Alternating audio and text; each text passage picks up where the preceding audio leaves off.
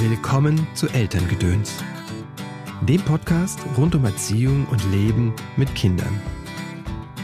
Wie, wie gerade diese Altersstufe in meinen Augen, diese, diese 10, 11, 12-Jährigen, die haben Antennen hinein in ihre Gesellschaft. Wenn man sich nur daran orientieren würde, wie wichtig sie auch Bildung finden. Viele Kinder haben eine Sehnsucht nach Bildung. Das klingt natürlich, haha, ja, ja, wer geht schon gerne in die Schule? Das heißt nicht, dass alle gerne in die Schule gehen. Hallo, schön, dass du eingeschaltet hast zu dieser Episode von Elterngedöns. Mein Name ist Christopher End. Ich unterstütze Eltern darin, die Beziehung zu ihrem Kind bewusst zu gestalten. Was in unseren Rucksack kam, war nicht unsere Entscheidung. Was wir weitergeben, schon. Auf deinem Weg des Elternseins begleite ich dich in Einzelsitzungen, sei es online oder hier in der Praxis in Köln, in Seminaren und Kursen.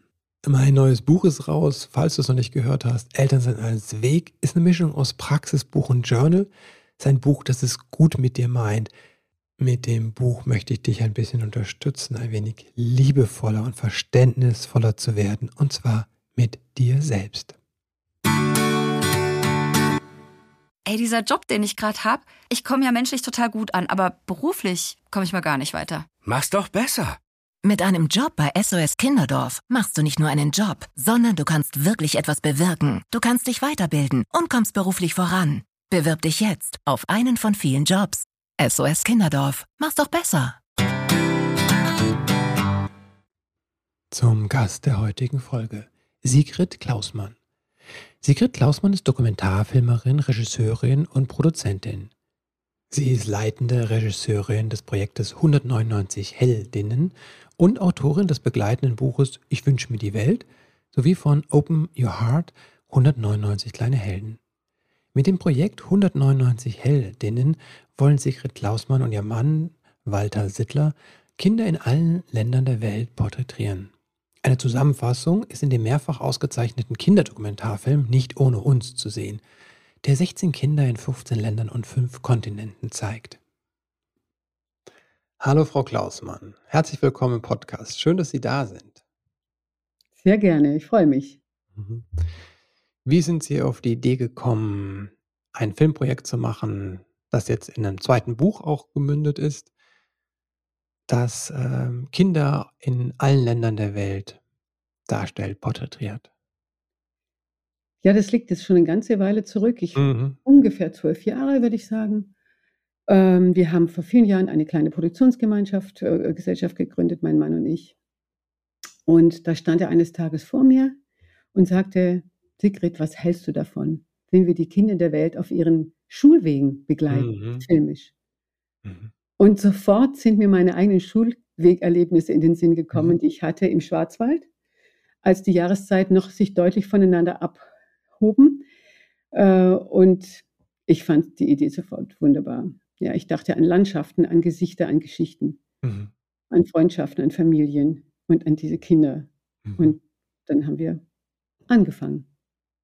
Wie war Ihr Schulweg in den 50er oder 60er Jahren im Schwarzwald? Ja, wann bin ich eingeschult worden? 1961 bin mhm. ich eingeschult worden. Mein Schulweg war 2,5 Kilometer lang. Mhm. Das klingt jetzt erstmal gar nicht so weltbewegend, aber wenn man diesen Weg immer zu Fuß macht, mhm. äh, meine Eltern hatten nie ein Auto. Mein Elternhaus äh, war außerhalb der Stadt im wow. Schwarzwald. Ja, und bei Wind und Wetter und auch schon mal zwei Meter Schnee, also mhm. Die Winter waren krass damals, wirklich. Mhm.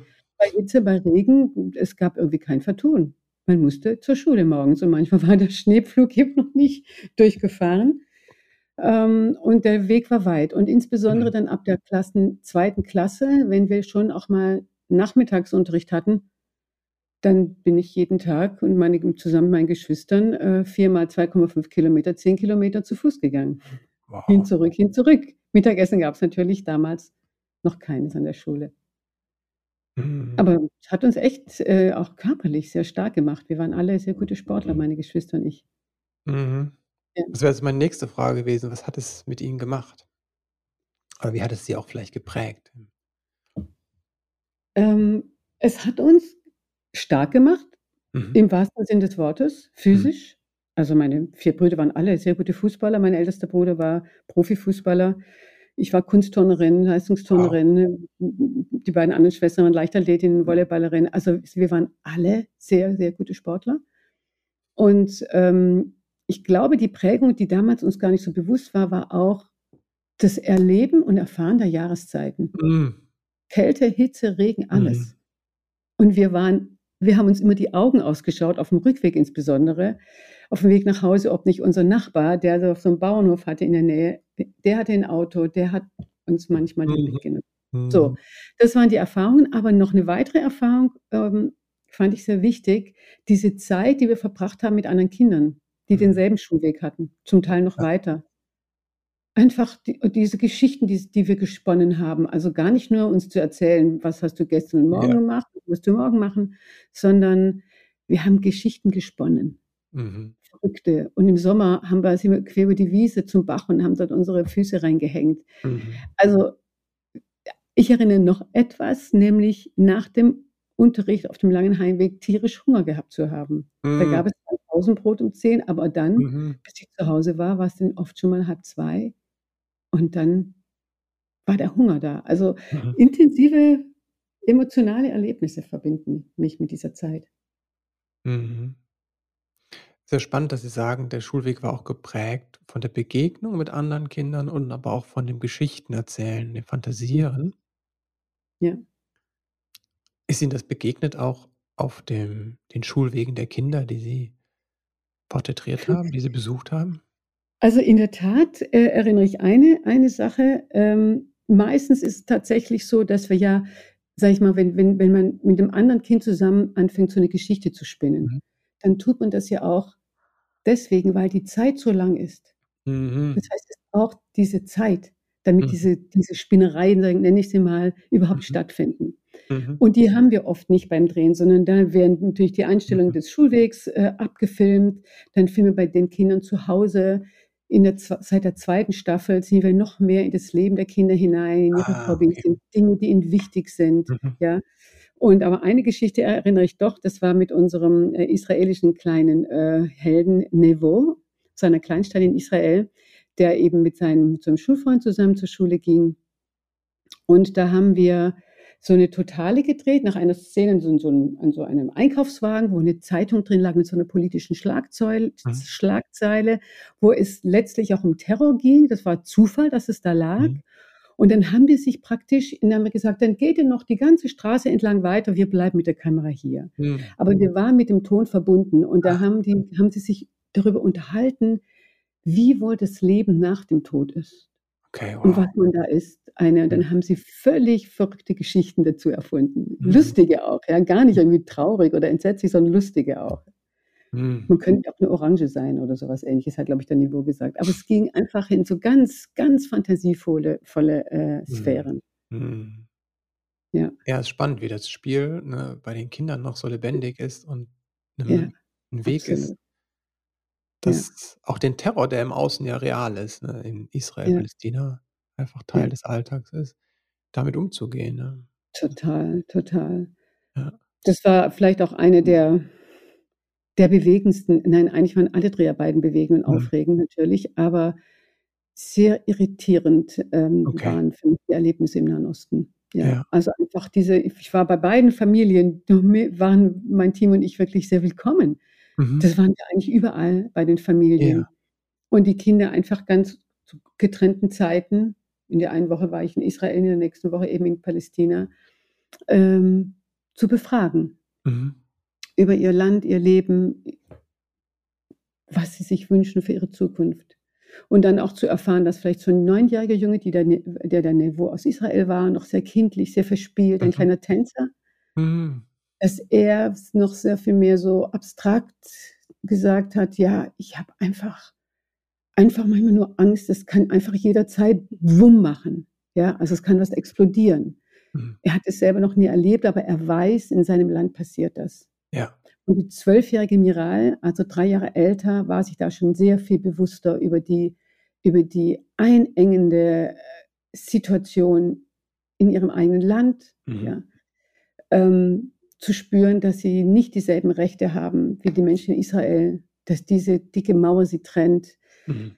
dass sie nicht so eine, dass sie es schwer haben wird in der Zukunft, obwohl sie natürlich ganz hohe Ziele und Wünsche für ihre Zukunft hatte, nämlich Profifußballerin zu werden. Mhm.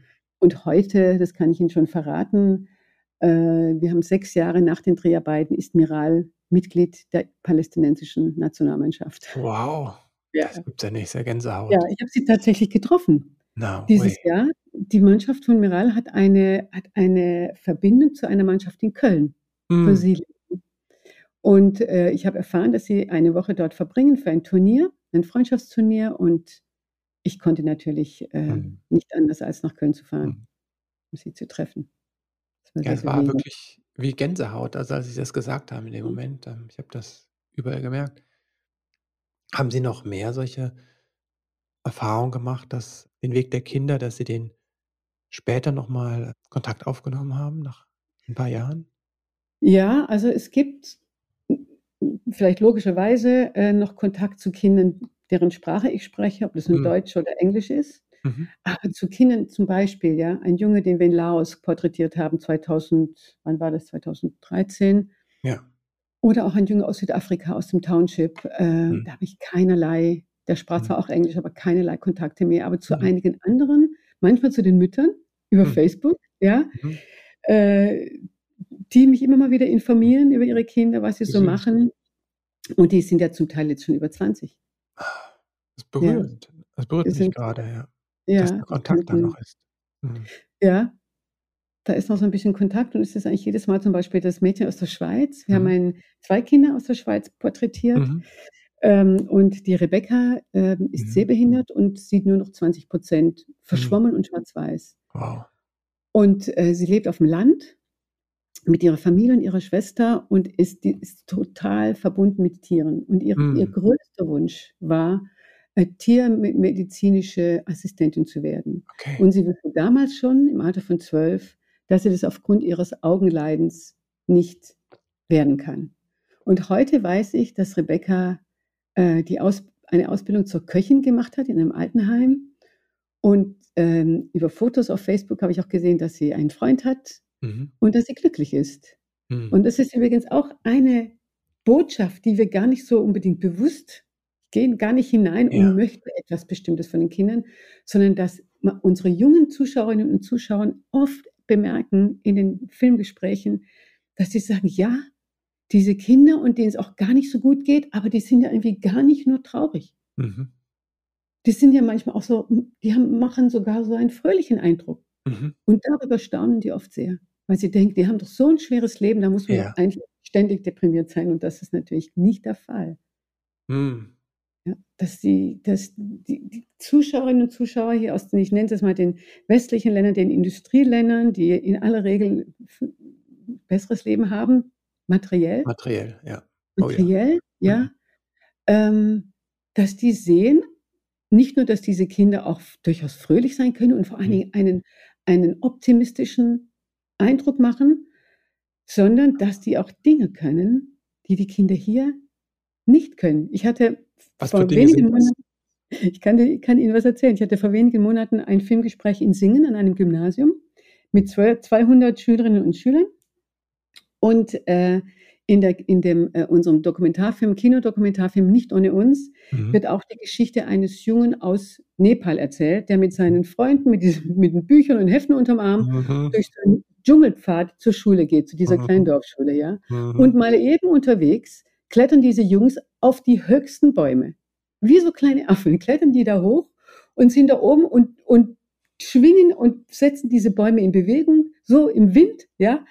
Und dann habe ich, äh, dann habe ich diese, dann haben wir darüber gesprochen, auch im, im Filmgespräch, dass manche Kinder ja Dinge können, die ihr vielleicht mhm. gar nicht könnt, habe ich sie direkt angesprochen. Und habe sie auf dieses Beispiel angesprochen. Wer von euch, äh, wer von euch kann auch auf so hohe Bäume klettern. Und dann haben sich so ein paar wenige Kinder haben sich dann wohl gemeldet. Dann habe ich gesagt, okay, das kann ich jetzt nicht überprüfen. Aber meine zweite Frage ist, was würden eure Eltern dazu sagen, wenn sie euch da sehen würden, da hoch oben in schwindelerregender Höhe? Würden die auch vielleicht schreien, komm sofort runter? Und dann kam vom Publikum, ja, genau. Ja. Also das ist, das ist ein schöner Nebeneffekt, ja. Oder das Mädchen aus der Mongolei, ein Nomadenmädchen, mhm. die sitzt da vor, der, vor ihrer Jurte mhm. und hat ein, eine richtig große Axt in der Hand und hackt mhm. Dung. Weil diese Dung wird dazu verwendet, den Ofen zu befeuern in der Jurte. Ja. Alles wird verwendet. Da mhm. gibt es nichts. Mhm. Da gibt es nichts. Da gibt es neun Jurten in der Nachbarschaft. Mhm. Und die Tiere. Und das Wetter. Mhm. Nichts sonst. Also das erzählt dann die, die zu Zurloy, äh, erzählt es auch, sagt, kein, kein Strom, kein Telefon, kein Internet. Das ist ihr größter Wunsch, sagt sie ne, am Ende. Ne? Ich habe das ja. zufällig gesehen, sagt ja. sie. Ja. Netz und Internet. Ne? Ja, das ist ihr größte natürlich. Natürlich, ja, weil das verbindet sie mit der Welt. Und mit den Freunden auch. Ne? Sie kommt nur zur Schule, weil der Nachbar hat ein Auto. Sie haben gar kein Auto. Ja. Können, ja. das ist ihr Glückstag. Wenn unser Nachbar keinen Jeep hätte, kein Auto hätte, hm. könnten wir keinen Unterricht bekommen. Und weil das eben auch so weit ist, also ja tatsächlich den weitesten Weg zur Schule mit, mhm. glaube ich, 100, 120 Kilometern. Ach du äh, ja, das geht über Stock und Stein das können Sie sich nicht vorstellen. Und die, von der Jurte aus gesehen, die ersten 15 Kilometer geht es nicht nur über so eine Schotterpiste, die könnte man ja irgendwie noch hinkriegen. Mhm. Wir mussten diesen Weg ja auch hin, wir mussten ihn ja auch fahren, ja, mit, mhm. also mit dem Jeep. Mhm. Sondern das geht, Sie müssen sich vorstellen, eine, eine bergige Wiese mit, mit Flussarmen dazwischen, keine Wege. Da muss man irgendwie durch. Und wenn man da oben ankommt, auf 2400 mhm. Metern Höhe, mhm. dann ist das natürlich auch andererseits aus unseren Augen gesehen wie ein Paradies. Mhm. Dieses, dieses Altheigebirge ist unbeschreiblich schön. Mhm. Und mit Vogelarten, die wir hier nicht mehr sehen mhm. oder sowieso nicht sehen. Das ist wahnsinnig schön. Aber diese Kinder sind natürlich auch Wind und Wetter ausgesetzt, noch mal in einem ganz anderen Ausmaß, als ich es äh, in meiner Kindheit war. Mhm. Und es gibt nichts, keine Ablenkung für nichts. Interessanterweise sagte Zuzula, es gibt auch keinen Spielplatz. Da musste ich wirklich lachen, weil städtische Kinder würden sich vielleicht über diese Art von Spielplatz sehr freuen. Mhm. Ja. Mhm. ja, berührend. Also. Und ich frage mich, ist das in uns angelegt, einfach das Glücklichsein, das Fröhlichsein? Das hört sich so ein bisschen an. Mhm ist etwas, wo viele Menschen hier hadern ne, ja. mit, mit, dem ja, ich glaube, die, die, Fähigkeit zum Glücklichsein ist sicher in den Menschen angelegt, mhm. sonst wären wir es nicht. Immer mal wieder. Mhm. Ich glaube, vielmehr kommt es auf die Definition von Glück an. Mhm. Wir haben ja nun auch äh, drei Kinder großgezogen. Mhm. Und äh, es ging immer mal wieder, als sie kleiner waren, um diesen Begriff, ich bin schon seit ein paar Tagen gar nicht so glücklich. Und mhm. dann haben wir darüber gesprochen, was ist denn das, was ist denn glücklich sein? Und mhm viele Kinder hier denken, glücklich sein ist, da ist man ganz euphorisch, ja, und dann mhm. ist alles ganz toll. Ah. Wenn man aber in sein eigenes Leben schaut, dann weiß man doch ganz genau, dass es, dass man Glück hat im Leben, wenn die Tage einfach ohne Katastrophen verlaufen. Mhm. Wenn man, und da komme ich wieder zurück auf das, was die Kinder hier oft erleben, die auch nicht materiell verwöhnt sind, mhm. die haben vielleicht, die haben oft etwas anderes, ja. Die haben ihre Eltern in ihrer unmittelbaren Umgebung. Nicht in dem Sinne, nicht in dem Sinne von Helikoptereltern, sondern ja. die sind erreichbar und verfügbar. Das kenne ich aus meiner Kindheit auch. Ja. Mein Vater ja. war in der Werkstatt als Schuhmacher, mhm. meine Mutter war Hausfrau, aber sie war auch viel auf dem Feld. Wir hatten auch eine kleine Landwirtschaft. Das heißt, sie hatte keine Zeit, um mit uns dauernd irgendwelche Spiele zu machen. Ja. Aber wenn was war, dann wussten wir, wir mussten vielleicht aufs Feld rennen und dann haben wir irgendwie uns ausgeheult und ehe wir da waren, war schon die Hälfte das, der Wut war schon weg. Ja. Aber das Glücklichsein ist eben, ich glaube, es geht eher dann darum, wo man mit Kindern auch ins Gespräch kommen kann. Was braucht es denn, damit man sich glücklich fühlt? Mm. Und das können Kinder gut. Das können Kinder, das müssen die Kinder beantworten. Mhm. Können sie sich auch vielleicht sich selber Gedanken machen, was braucht es, damit man so, so ein inneres Gefühl hat von, von, von, weil glücklich sein, glaube ich, ist auch bei Kindern verbunden mit äh, geliebt werden. Mhm. Anerkennung zu finden, mhm. Menschen um sich zu haben, die sich für sie und ihre, ihre Bedürfnisse interessieren, die darauf eingehen. Nicht auf ihre, ich will das noch haben und jenes noch haben und dann fällt mir das neueste Handy, darum geht es doch gar nicht. Das sind ja ganz andere Bedürfnisse. Und da sehen die Kinder, die die Filme sehen über die kleinen Heldinnen und Helden, dass da ja gar kein Unterschied ist mhm. zwischen den Kindern hier und in einem afrikanischen Dorf oder in einem Nomaden äh, Community oder ein Beduinenkind, mhm. Afrika, Asien, das, das kann man sehr schön im Nicht ohne uns, äh, in, den, in dem langen Dokumentarfilm, wo wir 16 kleine Heldinnen und Helden vorstellen, mhm. dieses Gefühl bleibt am Ende übrig. Mhm. Dass man nicht mehr dran denkt, ach, der war ja so arm und die war ja so das, sondern wow, jetzt habe ich irgendwie Kinder kennengelernt. Die vergesse ich so schnell nicht mehr. Mhm. Ja. Und dadurch, dass die Kinder auch selber erzählen und nicht ein erwachsener Kommentar über den Filmen ist, ja. kommen wir diesen Kindern einfach näher. Das ja. weiß ich aus vielen Filmgesprächen, aus Rückmeldungen von Eltern und Lehrer, Lehrerinnen und Lehrern. Die, die lernen diese Kinder auf eine Art kennen. Und dann entsteht Empathie. Und Empathie ist doch etwas, was wir nötiger brauchen denn je. Denn mhm. mein subjektives Gefühl ist, dass Empathie gerade eher verloren geht.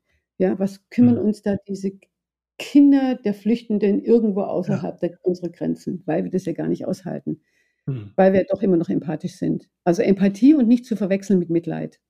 Mhm. Übrigens immer auch ein Thema beim Filmgespräch. Der Unterschied zwischen Mitleid und mhm. Empathie. Ja, mhm. Mhm. das verstehen die Kinder total. Auch die Kinder, mit denen ich drehe, sagen wir Kinder, die in Armut leben, ja. die haben kein Interesse daran, dass ich sie mit den Augen mit den, sozusagen mit den Augen, dass ich sie mit den, in den Augen sehe, ach du armes Kind. Erzähl doch mal, wenn man so arm ist, ja, wie ist denn dann das Leben? Ja, sowas würde ich an so ein Kind niemals fragen, sondern ich begegne diesem Kind und sehe natürlich auch für mich, eine, komme in Welten, die mir fremd sind und die mich natürlich wahnsinnig interessieren. Was wünschen diese Kinder sich von uns, wie wir ihnen begegnen oder was, was, was würden die sich so von uns wünschen? Ähm, die würden sich, glaube ich, genau das wünschen. Die, würden sich, die, äh, haben, die interessieren sich für die Kinder in der Welt, für die anderen Kinder. Ah, äh, okay. Äh, die wünschen sich doch zum Beispiel, wir haben einen, ein Kollege von mir hat einen, einen Jungen ähm, in Rom porträtiert, den Elias, der einen algerischen Vater hat und eine italienische Mutter. Und ähm, der äußert zum Beispiel so etwas, er möchte doch zum Beispiel einfach nicht gehasst werden. Er möchte, dass überhaupt das Hass nicht existiert. Mhm. Also dieses Wort Hass ist auch nicht zum ersten Mal gefallen. Das mhm. bedeutet, begegnet du mir ohne Hass, obwohl ich einen fremden Nachnamen habe. Ah, okay. Mhm. Begegne mir doch einfach, und das wünscht sich der Junge aus Schweden, der auch einer Minderheit, der einer Minderheit angehört, nämlich er hat einen, sein Vater ist Same. Mhm. Ja, das ist ein, eine Bevölkerungsgruppe aus dem Norden Europas. Sagt, ich wünsche mir, dass Menschen als das angesehen werden, was sie sind. Mhm. Aber das ist leider nicht so. Das sagt dieser Junge nicht umsonst. Mhm. Das, das, ist übrigens auch so ein Wunsch von mir, dass man, dass man sich diese Filme mit einer großen Kreativität anschaut, sagt, was erzählen uns diese Filme eigentlich? Da ist nicht nur ein Junge, der, ich bleibe jetzt mal bei diesem Beispiel aus Schweden, ja. Matthias aus Schweden, der in Kiruna lebt und der uns eine höchst interessante Geschichte erzählt, nämlich, dass seine Stadt Kiruna mhm im Laufe der Jahre abgerissen wird. Mhm. Ja, wer hat sowas schon mal erlebt? Also einmal so ein hochinteressant, wieso ist das so? Weil unter der Stadt ist die größte Eisenerzmine der Welt. Warum brauchen wir sowas? Dann würde man zum Beispiel darauf kommen, dass man Eisenerz unter anderem, nicht nur auch für, für, für Waffen benötigt, um die mhm. zu bauen. Warum, warum ist es so wichtig? Aber von dieser, diese Stadt gibt es überhaupt nur, weil es diese Mine gibt.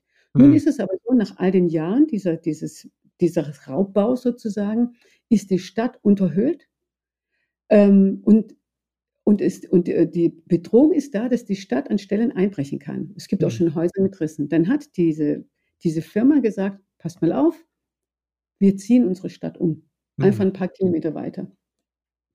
Darüber zu sprechen, ja, was es heißt, eine Heimat ein Stück weit zu verlegen. Und dann aber auch zu sagen, und das ja, über Jahre hinweg. Ne? Das ist ja, ja, das ist ja ein, genau, ein, ja ein Prozess, der sich zehn Jahre sind ja für ein Kind gigantisch viel. Ne? Ich glaube, Ja. waren zehn Jahre. Ne? Ja. Und der macht sich natürlich Gedanken, Und man, wenn man das Bild sieht, sieht man ja auch diesen riesen Ab... Also äh, ich habe das im Buch auch gesehen, da gibt es diese riesige Ja. Abraumhall dem Ja. Hintergrund. Das ist ja so bestimmend für dieses Leben in dieser Stadt. Das hat mich auch sehr berührt und erschrocken, weil das ja wirklich mitten ne, in einem sehr reichen Land passiert. Mhm. Und äh, die ganze Zeit diesen Prozess zu haben, dass Stück für Stück werden die Häuser abgerissen und dann Mhm. werden neue gebaut. Mhm. Also, äh, das ist schon, Mhm. ähm Sie werden es nicht glauben. Ich habe, äh, vor gar nicht allzu langer Zeit erfahren, weil ich dann mit diesen Themen immer Mhm. mal wieder mich beschäftige. Was Ja. ist eigentlich mit Corona los, ja? Dann habe ich erfahren, wenn das stimmt, ähm, dass diese Mine überhaupt nur noch bis die Mitte der 30er Jahre sozusagen was abwirft. Danach Okay. ist ist erschöpft. Okay. Jetzt hat man in Kiruna aber seltene Erden entdeckt. Mm, Und zwar in den Gegenden, wo die Samen leben, ja? mm, Also, wenn man sich überhaupt nur anfängt, mit dem Thema zu beschäftigen, jenseits von Mattis aus Kiruna, kommt man auf so hochinteressante Themen, auch äh, der Raubbahn unserer Erde. Mhm. Gleichzeitig ist es aber der Arbeitsplatz von fast allen Menschen in dieser Stadt. Und dann sieht man, wie wie wir einfach wie das auch nicht einfach ist, Nee. zu entscheiden: „Na gut, dann lassen wir das jetzt, dann ziehen wir Mhm. woanders hin.“ Mhm. Nein, diese Menschen sind Bergbauern, die leben davon oder die Krankenschwester lebt eben auch davon, dass hier Menschen sind Ja. und in einer Klinik behandelt werden müssen. Alles hängt miteinander zusammen. Aber dass Mhm. die Schöpfung die kann man einfach nicht die wenn man die nicht die äh, die Schöpfung, das, was wir haben, das, was Mhm. so wertvoll ist, ja, äh, hier auch die Rentierherden, die Mhm. Rentiere, die den Menschen wiederum Fleisch liefern. Äh, was wird aus denen, wenn da jetzt plötzlich die Mine erweitert wird, nämlich in solche Bereiche, wo die Rentierherden leben? Oder was macht der Klimawandel? Der hat nämlich einen Einfluss darauf, ob diese Rentiere überhaupt überleben können. Also, da Mhm. sind so viele Geschichten, ganz aktuelle Geschichten verknüpft mit einem kleinen Porträt über einen über Ja. einen schwedischen Jungen. Welche Der am Ende sagt bei den 3 Wünschen, äh, das hat er gemeint mit dem italienischen Jungen, er wünscht sich, dass der Klimawandel gestoppt werden kann und, äh, auch, dass Menschen aufhören, sich zu hassen. Mhm. Also, das scheint bei den Kindern der Hass scheint bei denen angekommen zu sein. Es ist ein Thema. Warum ist Hass ein Thema?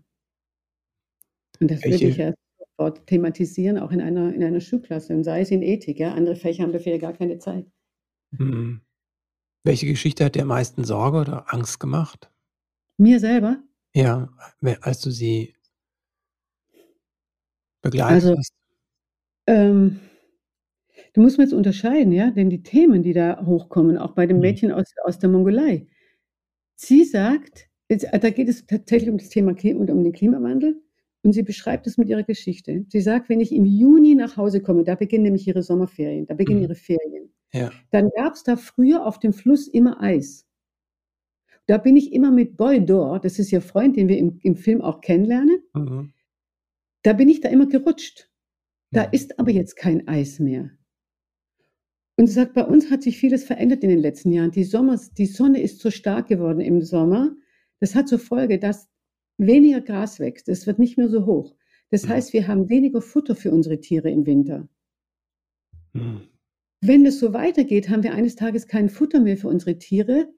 Dann werden diese Tiere verelenden und dann wird es uns Nomaden eines Tages nicht mehr geben, weil Ja. die zu 100% von ihren Tieren leben.“ Mhm. Und dann sagt sie am Schluss den Satz: „Und ich möchte nicht, dass das passiert.“ Mhm. Das ist so das ist so dieser Satz: „Ich möchte, dass das nicht passiert“, dass sie den noch sagen muss sozusagen, in Ja. als Nachdruck, wo ich Mhm. sage: „Ja, natürlich willst du das nicht.“ Und anhand dieser Geschichten werden uns Dinge bewusst auf 'ne Art, die gehen mir gehen die in die in die wie so wie sagt man, in den Körper. Mhm, die Eingeweide. in mein Herz, das geht mir hinein. Das ist Mhm. ich kann natürlich auch lesen über den Klimawandel und dann hat äh, weiß man wieder neue Zahlen, die habe ich morgen vergessen. Und ich Mhm. weiß, irgendwie ist es schlimm. Aber Mhm. anhand einer solchen Geschichte wird mir eine ganz andere Dimension bewusst. Wenn das Ohne dass ich irgendwie Mhm. so das ist so und das erzählt dieses Mädchen irgendwie ohne Biber in der Stimme. Das kommt noch dazu, dass die Kinder ihre Geschichten ohne o nicht mitleidheischend erzählen, Okay. sondern sie beschreiben etwas. Das hat Aber wenn das Kind das beschreiben kann, wenn das Ja. kleine wie alt ist die mongolische das Also, mongolische die Mädchen? 9 Ulla ist Jahre? 12, ne, die ist 12. schon 12, ja. Aber wenn Ja. die das erkennen kann und Ja. beschreiben kann und auch die Konsequenz davon weiß wieso Mhm. schaffen wir das nicht als Mhm. Gesellschaft, das zu begreifen und wirklich auch da die Konsequenzen zu ziehen? Das gelingt ja anscheinend großen T Teilen der Gesellschaft nicht. Also, der es macht mich wirklich, äh, immer wieder fassungslos und, äh, hilflos. Es macht einen fassungslos. Und wenn man diesen Kindern begegnet, wie sie die Welt sehen, Mhm. wie wie grade diese Altersstufe in meinen Augen, diese diese 10, 11, 12-Jährigen, Mhm. die haben Antennen hinein in ihre Gesellschaft. Wow. Wenn man sich nur daran orientieren würde. wie wichtig sie auch Bildung finden. Viele Kinder haben eine Sehnsucht nach Bildung. Das klingt natürlich, haha, ja, ja, wer geht schon gerne in die Schule? Das heißt nicht, dass alle gerne in die Schule gehen. Mhm. Das Mädchen aus, aus Jordanien, ja, das mit seinen zwei Geschwistern mit dem Esel frühmorgens eine Stunde quer über die Berge reitet. Ja. Man kann nicht behaupten, dass, dass dieses Kind, diesen, dass äh, für sie der Weg zur Schule zumindest schon mal so prickelnd ist. Ja. Die gehen in einem Affenzahn, gehen die quer über die Berge. Die mussten nur für uns langsamer machen, damit wir alles drehen konnten. Aber natürlich von der Schulleiterin war eines der ersten Dinge, die sie mir gesagt hat, dass eben diese Ikhlas und ihre ältere Schwester sie, und ihre Geschwister, dass sie nicht die besten Schülerinnen seien. Mhm. Ich hatte dann nicht so Lust, das zu hören, weil mich das gar nicht so interessiert hat, sondern mich interessiert dann, warum eigentlich nicht. Ja. Nicht, weil die dümmer sind, sondern weil die so oft diesen Weg gar nicht gehen können, weil sobald es regnet und schneit, ah. ist dieser Weg so gefährlich. Ja, es geht steil bergab, die Pfade sind schmal, der Esel kann ausrutschen ähm, das ist lebensgefährlich. Okay. Und dann bleiben die Kinder an mehreren Tagen im zu Jahr Hause. zwangsläufig zu Hause, weil es einfach, also man ist, ist, da gibt es so einen, so einen Weg hinauf zur Straße. Es wäre gar nicht unmöglich für diese Regierung, äh, da mal sowas wie einen kleinen, für diese Kinder einen kleinen Shuttle einzurichten. Ja. Das findet aber nicht statt. Nee. Hm.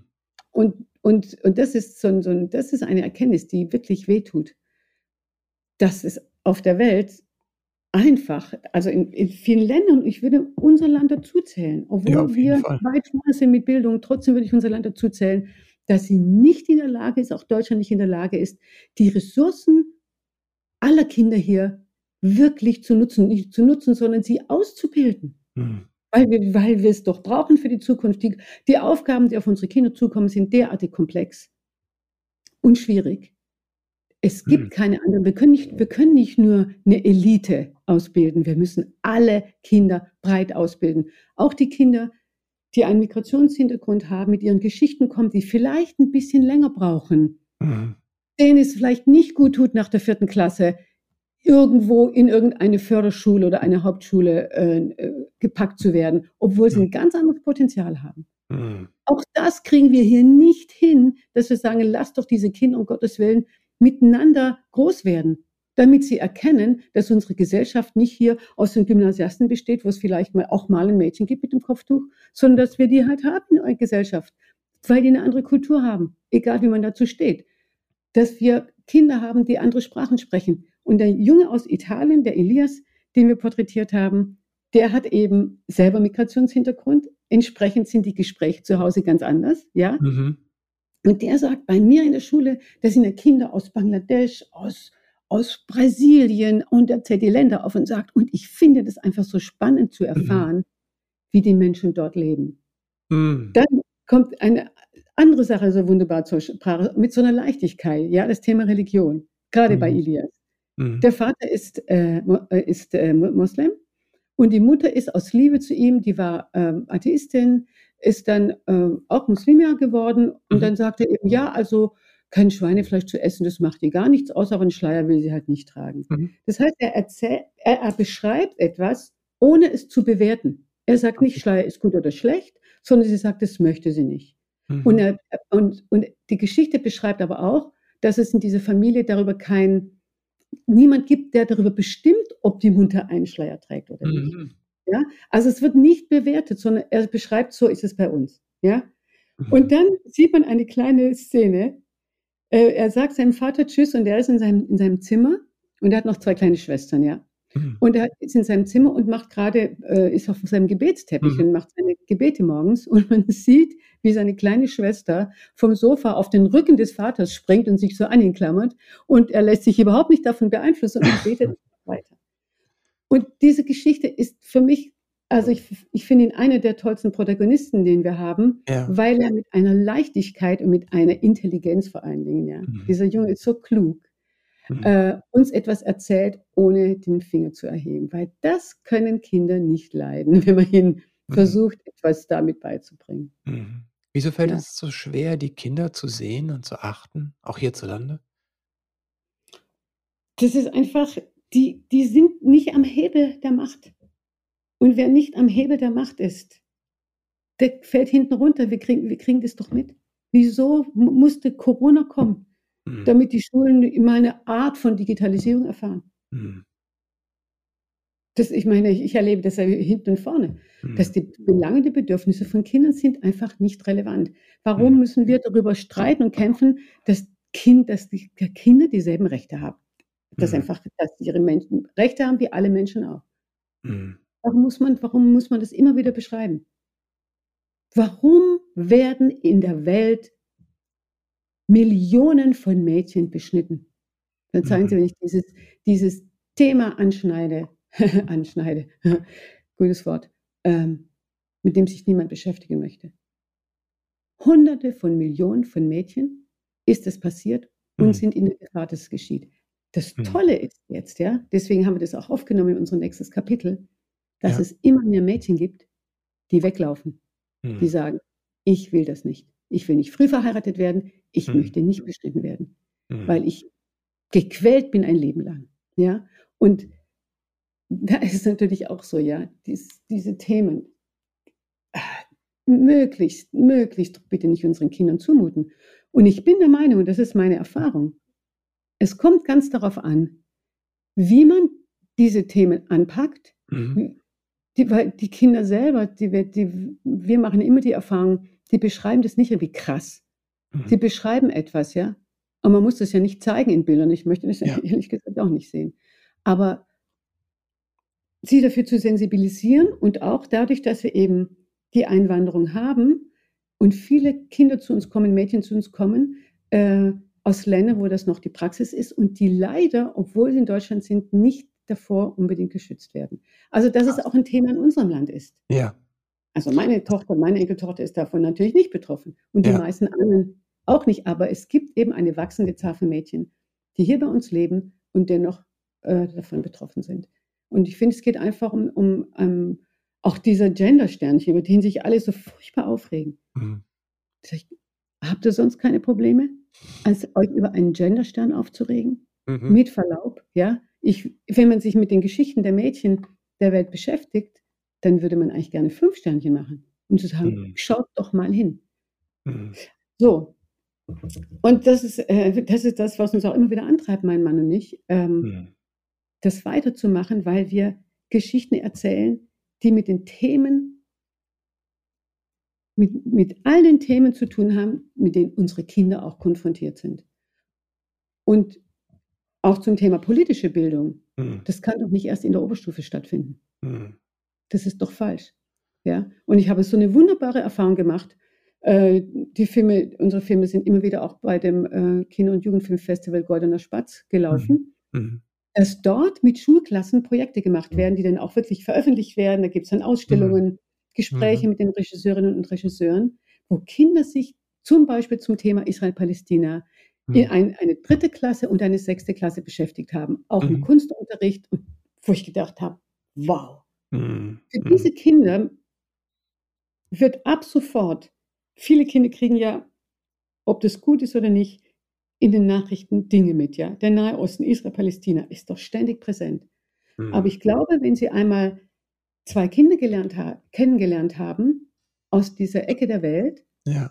dann gehen Sie damit anders um und das Interesse gestaltet sich anders und es, und es fokussiert sich nicht auf die Sensationen, die damit mhm. immer einhergehen, ja, sondern wie geht es eigentlich den Kindern, die dort leben? Mhm.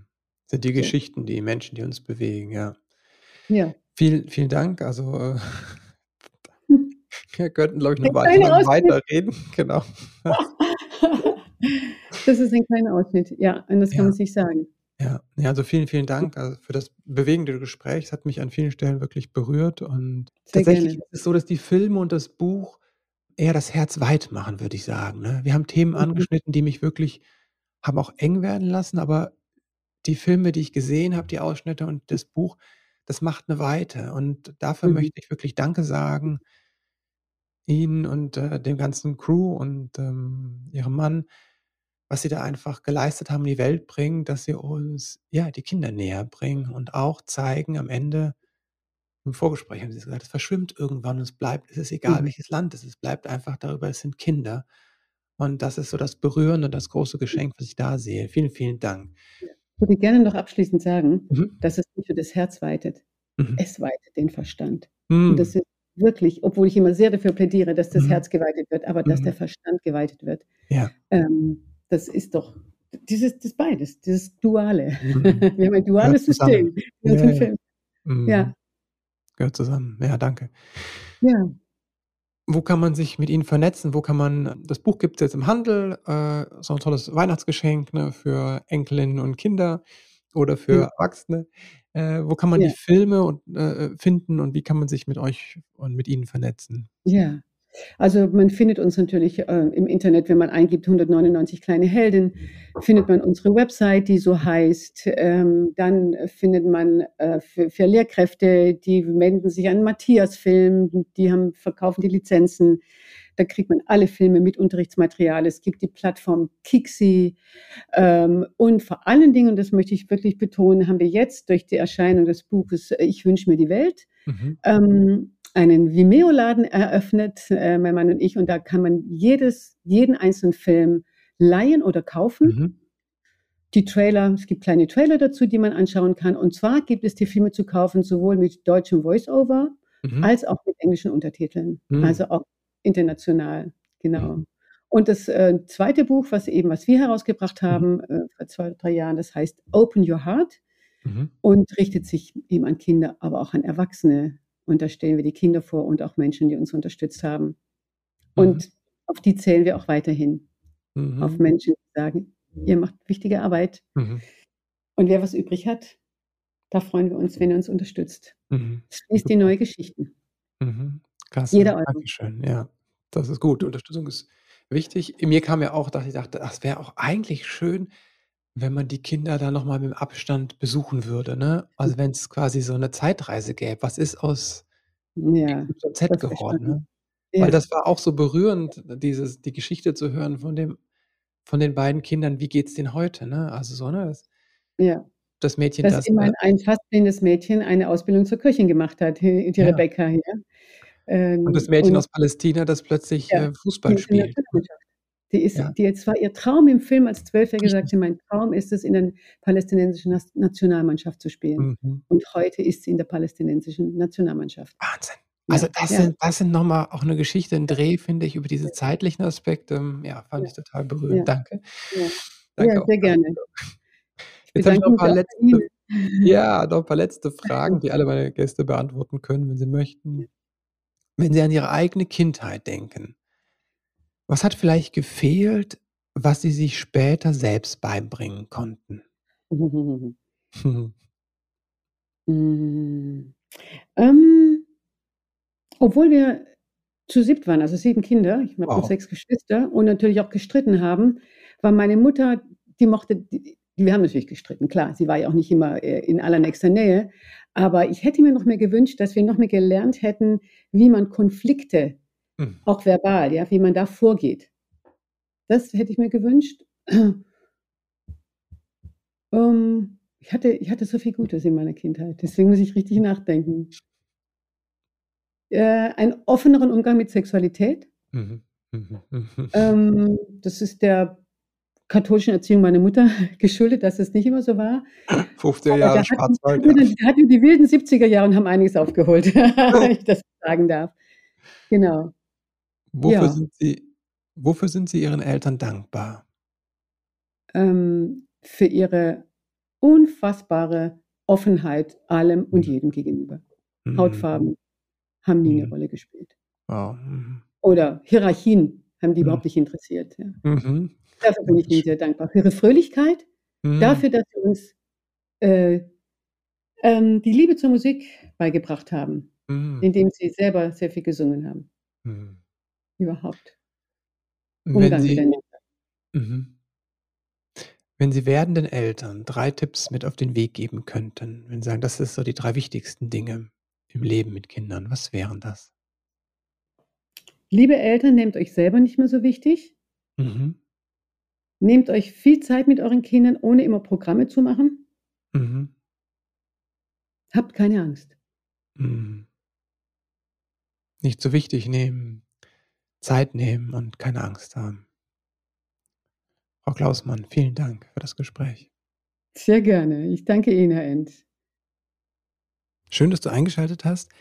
Und falls es dir noch keiner gesagt hat, heute möchte ich dir Danke sagen für dein Elternsein, denn dass du eingeschaltet hast, zeigt ja, wie engagiert du bist, dass du im Leben mit deinem Kind etwas anders machen möchtest. Danke dir dafür und jetzt wünsche ich dir einen ganz wundervollen Start in diesen Tag. Alles Liebe und bis bald.